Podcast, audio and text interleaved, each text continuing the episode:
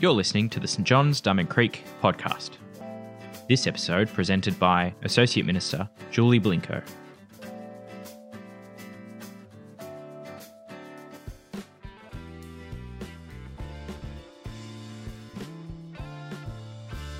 Hi, my name's David and I'm a volunteer here at St John's. Today, I will be bringing you the Bible reading from Matthew 4 12 to 17. When Jesus heard that John had been put in prison, he withdrew to, Ga- he withdrew to Galilee, leaving Nazareth.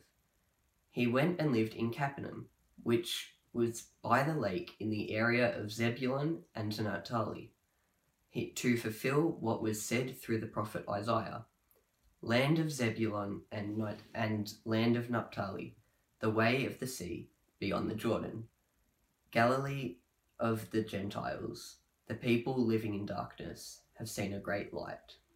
On those living in the land of the shadow of death, a light has dawned. From that time on, Jesus began to preach Repent, for the kingdom of heaven has come near. This is the word of the Lord. Hi, I'm Julie, and I'd like to begin by praying. Mighty God, your word says that it does not return void. I pray today that wherever people are watching from, you would open our ears to hear what you want to say, open our eyes to see what you are doing, and Lord, that you would fill me with your spirit as I bring your word to everyone. In Jesus' name, amen. Well, recently I had signed into a UQ webinar, and the Histor- History Society, a few months back, were looking at how societies had changed post plagues in the past. The MC began with a challenge. He said, It's not how you return to normal, it's how you return to the extraordinary. That is better than before. He then proceeded to look at opportunities which had happened in societies after historical plagues, and there are four trends of which I'll come back to later. But initially, I thought, really? Return to the extraordinary? Oh, he's a, a glass half full kind of a guy, I thought. And I parked that idea until reading afresh about the ministry of Jesus in Matthew 4. You see, Jesus makes things like returning to the extraordinary possible. We have come to the end of our Back to the New Normal preaching series, and we've been looking at what a world post the pandemic might look like for ourselves, for our church, and for today, we're going to be looking at what it might look like in society trends around us and how we position ourselves missionally to make the most of those opportunities. Of course, we're not there yet, so we can't speak definitely, but it's a little bit of a guess. And I've, I've done it based on looking backwards, both historically, biblically, and some of the secular literature that's around. Um, so I hope you enjoy it. In the past couple of sermons, we've been using these four buckets what stopped, changed, started, and done out of necessity. And for St. John's Extra this week, I'm going to use those buckets and explore it a little bit more with society trends and missions. So if you want to find out more and using those, those buckets as a way of processing the change, please do sign up for that. But back to Ma- Matthew 4 and coming to the question of can Jesus make things like returning to the extraordinary possible. So, Jesus in this passage has just come out of some of the darkest days of his life. He's been in isolation in the wilderness for 40 days, socially isolated, and Satan has been tempting him constantly. Coming out of that darkness, he receives news that John the Baptist, his cousin and friend in ministry, has been taken to prison, which will end up with him being killed. No doubt there is grief and sadness around that news. From here, he leaves his home and moves to a new place, Capernaum. So he's leaving what's familiar and he's coming out of a pretty rough week in his life, leaving what's familiar behind. It's been a big week for Jesus. We're also told about the people of Zebulun and Naphtali, people living in darkness, living in the land of the shadow of death. Now, previously, these guys had had a lot of glory days with God and they'd lived close with Him. But they'd turned to their own devices and God had humbled them. And right now, they're living in darkness, Looking into the future, the book of Revelation, we can see that both of these tribes are part of the tribes that are gathered around the throne of Jesus, worshipping him. So we know that that's how it ends, but for right now, it's described as the shadow of death. Okay, and in that darkness, they're told, You have seen a great light. A light has dawned. How do you think they felt? Well, we're living through a worldwide pandemic, and each day this week, we've heard of hundreds of people who have contracted the COVID virus. We're all wearing face masks, apart from when we're filming. We've just gone into stage four of restrictions. We're praying for the families who are separated from loved ones at the moment. Our children are schooling from home. Don't know about you, but we're making do with our kitchen table. It becomes homeschooling. Some people are sewing masks on it. Dinner time, work Zoom calls. It's sort of a whole lot of stretching and making things work. In addition, there are economies that are beginning to crumble and global alliances that are changing. These are dark times. You could say we are living in the land of the shadow of death. So when I tell you, you have seen a great light, a light has dawned, how do you feel? Perhaps you feel a little like me when I heard that MC lecturing and saying, we can return to the extraordinary. It's a nice thought. I, I, I want to believe it. Yeah, nah. And yet, Jesus never does live up to those human expectations that we have of him or do what we consider to be realistic in circumstances, does he? Now, with the benefit of hindsight, we can see in this passage that the darkness seems to be the necessary prelude, the backdrop colour, so to speak, used to give the most extreme contrast to the light, the vibrancy, the life which Jesus brings to his people. It was in those days of darkness that God did a new thing. Jesus began his public ministry. The great light scene was the light of God, alive in Jesus and now seen in you. As people lived in the land of the shadow of death, I believe it would have rattled them and prepared their heart to have faith and desperation, perhaps, to receive by faith all that Jesus then wanted to do.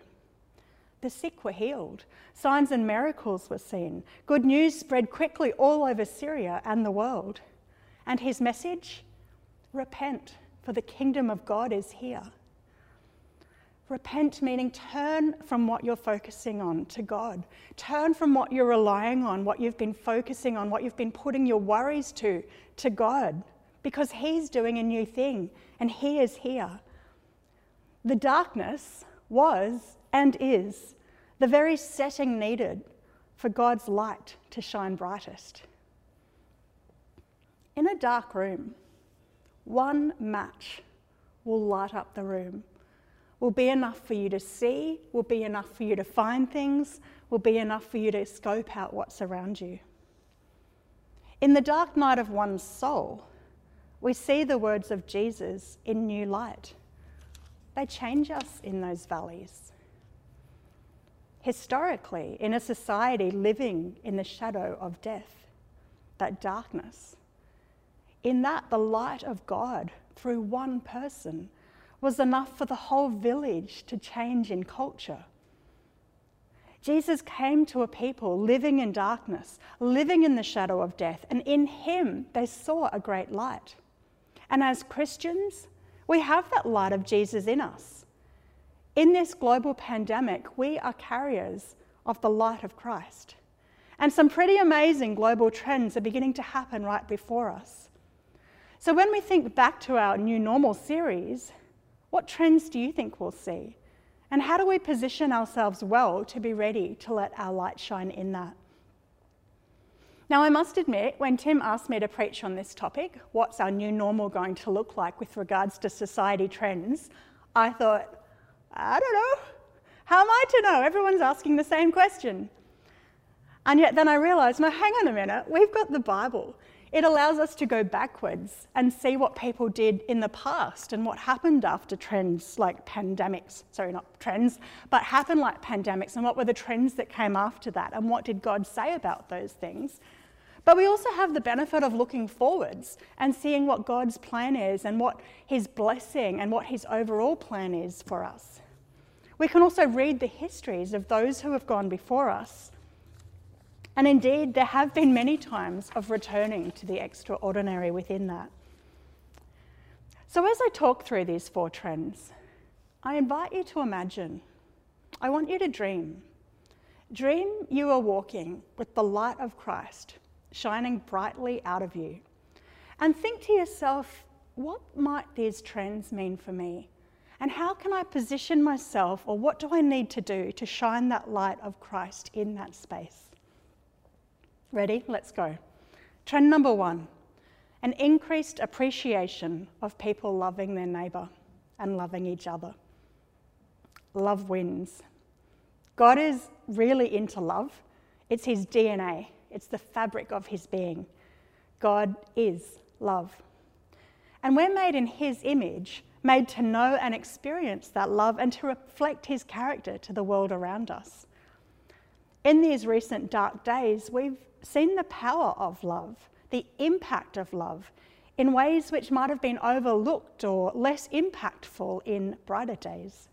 Rainbows in windows, the kindness pandemic, people cooking meals for each other, the light and love of Jesus shining in bright times. And the same thing happened in the past. In the 17th century, there was a great plague in England you can read various accounts of people barricading their homes and moving to the country to avoid the crowds. They tried lots of remedies for health and they struggled with proper burial procedures, having never seen the level of death and tragedy they were seeing. They saw many of the same challenges that are on our news feeds every night as we work out what's happening. Yet in this emerge heroic stories of the plague villages as they became known I imagine that's a 17th century term for clusters. One particular plague village was in Eyam in North UK. And the plague had travelled in, they believe, through cloth from a trader that was working in London. When people started dying in that village, the vicar of the community and the previous minister, Thomas Stanley, decided to quarantine the community and stay within the community so that it didn't spread to other villages. It was voluntary self isolation, in effect, and self sacrificial, especially when, in a time when it wasn't requested of you, wasn't legal to do so, and others weren't doing it. They were fleeing and getting away from sickness. He said, We need to live with it and make sure no one else gets it. Now, a number of people did die in that village, but the adjoining villages suffered much less as a result of this community it made a huge difference to them. And today there's a, museum in Eyam that tells the history of this time. There's songs and poetry and different accounts and novels around it. And in particular, people write a bit about this minister and his community and express the heroism of their choices. Passive heroism, in a way, that as a believer in Jesus and his community that he was influencing, chose how they could best love their neighbours and decided it's best if we stay self quarantined to isolate so that this doesn't go further. Now, can you imagine the witness that would have been for the neighbouring villages when they heard that the plague had reached Eyam and thought they were next, but then that community chose willingly to self isolate so that it didn't spread? In those dark times, to hear those communal efforts of the church, must have been like seeing bright, shining stars in a dark time of history. The character of God, the self sacrificial and loving character of God on display through that community. Now, looking forward in our own society, in our own time, there will be advances, I believe, in science and health, in hygiene, in death and knowledge about those things. Uh, there'll be an increased concern for the social welfare and greater self sufficiency within trade routes within Australia. Today, as we're filming, the Prime Minister is talking about suicide hotlines and and mental health, like it's a global and topical issue at the moment. And as these things continue to be discussed, how are you positioned to love your neighbours? When you hear of someone's need, is there anything in your power that you can do to help? There's a Swedish marketing campaign at the moment. It says, Be a hero simply by being indoors and watching Netflix. Well, that's one way. But loving others is also thinking about what is it that's in my power to help and to relieve the burden and to show care to the people around me. So that was trend number one. Slightly linked to that, I believe, is another societal trend within our future and society which will happen. Trend number two decentralisation of people from the cities to the local neighbourhoods. Now, we've seen this happen anyway by people feeling safer to work at home and rather than travelling to the CBD or to the workplace, they've, they've remained relatively local. Now, it's brought benefits back, which Kirk has addressed in previous talks, and it's been really helpful in some regards, and there's certain things that we want to keep of that. I believe we'll see a trend of greater life in our local neighbourhoods, buying local, support local. Historically, too, there was a trend towards the suburbs, a trend towards the local villages, as people followed employment, followed affordability, and followed what the economy was doing in those places. And I believe that with that, we'll notice an increased opportunity to contribute to the flourishing of our local neighbourhoods. We've seen that a little bit this year, haven't we already? The Anzac ceremonies, for example, were held on our front footpaths this year. Christmas celebrations may well be celebrating with our neighbours in ways that are new and innovative. Home hospitality may well be on the rise. The rainbows we see in people's windows are just one way of windows, like house by house, showing love to their neighbours and showing that they care. And looking out your windows, looking out my windows lately, there's a lot of life going on. People are exercising. You can hear kids playing. Well, a little bit less so in stage four, but I guess I'm observing that from the last couple of months. There's lots of people walking around. And it reminds me of what the prophet Isaiah said many, many years ago. He says, Your people will rebuild the ancient ruins and will raise up the age old foundations. You will be called repairer of broken walls and restorer of streets with dwellings a repairer of broken walls, a restorer of streets with dwellings. A great light has dawned. As Jesus said, repent, for the kingdom of heaven is here. And here comes the great missional opportunity for us. It's no longer about getting someone to church or inviting them along to know the Jesus that you know. Rather, the role of every household becomes essential. You and your household are an essential service in this. In the coming weeks and months, let your light shine. Stage four restrictions will come to an end, and these dark days may well be the best of preludes for His light to shine brightest. I was reflecting this week that Melbourne is currently on the world media. Nations are watching to see what comes out of stage four lockdown. Imagine if what they see is Jesus. Imagine if what they see is one of your initiatives to repair and restore a neighbourhood. Imagine if what they see is something you and your household have done to point people to the goodness of the kingdom of God. It reminds me as well of the prophet Isaiah, sorry, Jeremiah. He says, Seek the welfare of the city, pray to the Lord on its behalf for in its welfare you will find your welfare. The light and life of Jesus is here and lives in every person who follows him. Let your light shine. A third trend that I believe we'll see, again, if you've just tuned in, based on the history, biblical history of pandemics and, and secular history that I've noticed, as well as just looking around and thinking, is an increased appreciation of the awe and beauty around us, an increased appreciation and awe of the beauty around us. We're going to see an amazing opportunity to embrace beauty to promote the kingdom of God. Perhaps you've noticed this already. You know, you've sort of become aware a little bit more of the flowers in your backyard or those weeds in the front yard that, oh, they've always been there, but I'm suddenly noticing them a little bit more. You might say, yeah, well, we're not allowed to go anywhere, so of course we're noticing those things.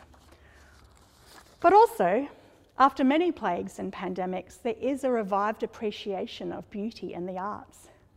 Creative ideas, new, in, new ideas forming, new inspirations, forming small at first, but then growing into something powerful and impactful. We saw this a little bit at, or in, in small, in beginning and initial forms in the creative service we had recently, and I believe it's the beginning of more things to come. Historically, we see this as well. The Church of the Hagia Sophia is one of the world's most stunning ancient cathedrals of Constantinople, modern day Istanbul. And it's built in the aftermath of the Egyptian plague, which went across the Middle East. It was an attempt by the then emperor to restore and reclaim a fear of God and reclaim his favour um, but it marked a trend of worldwide cathedrals and churches being built and an interest in the visuals and the stunningness of that. In the days of Ezra and Nehemiah, we see this as well. As artisans brought out their, their trades and started creating some incredibly beautiful works to give glory to God in the rebuilding of the temples. They were embracing beauty as a way of pointing to the kingdom of God. And missionally, there's great opportunities here for you. Creatives, writers, game designers, architects, gardeners. Whatever your creative inspiration is, your work is needed. It tells a story without words at times to reach the human heart. The human heart at the moment globally is tender and sore and open. How can you use your creative skills that you have to reach the human heart and point people towards God, sharing the message of Jesus. Repent, for the kingdom of God is here. A great light has dawned. The fourth trend that I believe, and final trend that I believe we'll see, is an increase in the wonder of God. A friend of a friend that I spoke to recently was working with someone, and the person at work said, I went out and bought an end of the world survival kit this week.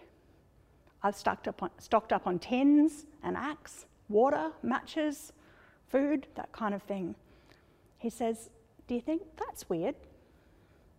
Do you think that's weird? Where's that coming from? Yeah, it, it is kind of weird. But like the world around us, people are deeply unnerved and uneasy with what they see around them.